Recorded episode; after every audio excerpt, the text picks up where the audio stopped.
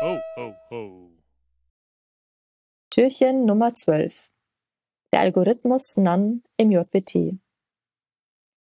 Vielleicht hast du auch schon einmal mit JSON Web Tokens, kurz JWTs, in deinem Arbeitsalltag zu tun gehabt. Die laut RFC empfohlene Aussprache ist übrigens JOT.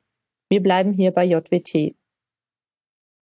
JWTs werden oft für Authentifizierungs- und/oder Autorisierungszwecke benutzt, zum Beispiel auch bei OpenID Connect.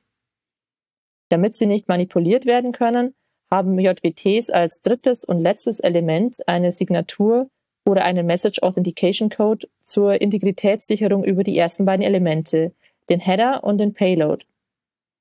Im Header wird der Signatur- oder MAC-Algorithmus angegeben, so dass der Empfänger weiß, wie er die Integrität des Tokens validieren soll.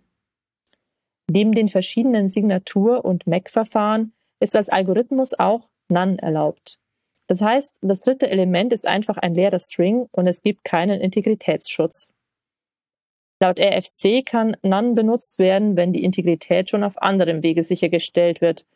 In der Praxis hat das schon zu großen Sicherheitsproblemen geführt.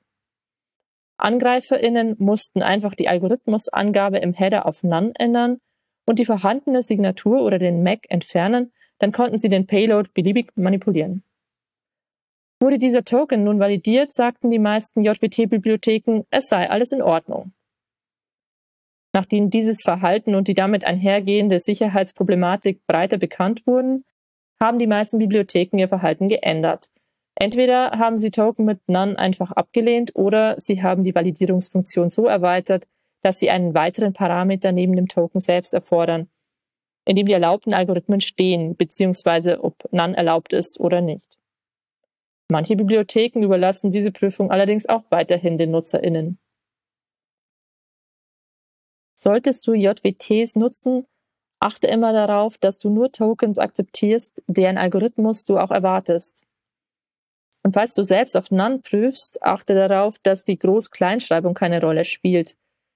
Ein Sicherungsmechanismus gegen Tokens mit None-Algorithmus einer bekannten Authentifizierungs- und Autorisierungsplattform konnte noch Jahre nachdem die allgemeine Problematik mit None bekannt war, durch unterschiedliche Groß-Kleinschreibung von None ausgehebelt werden. Kleiner Fun-Fact zum Schluss.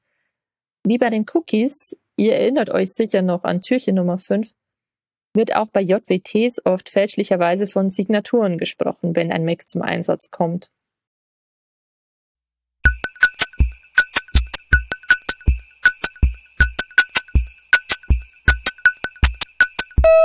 Ho, ho, ho.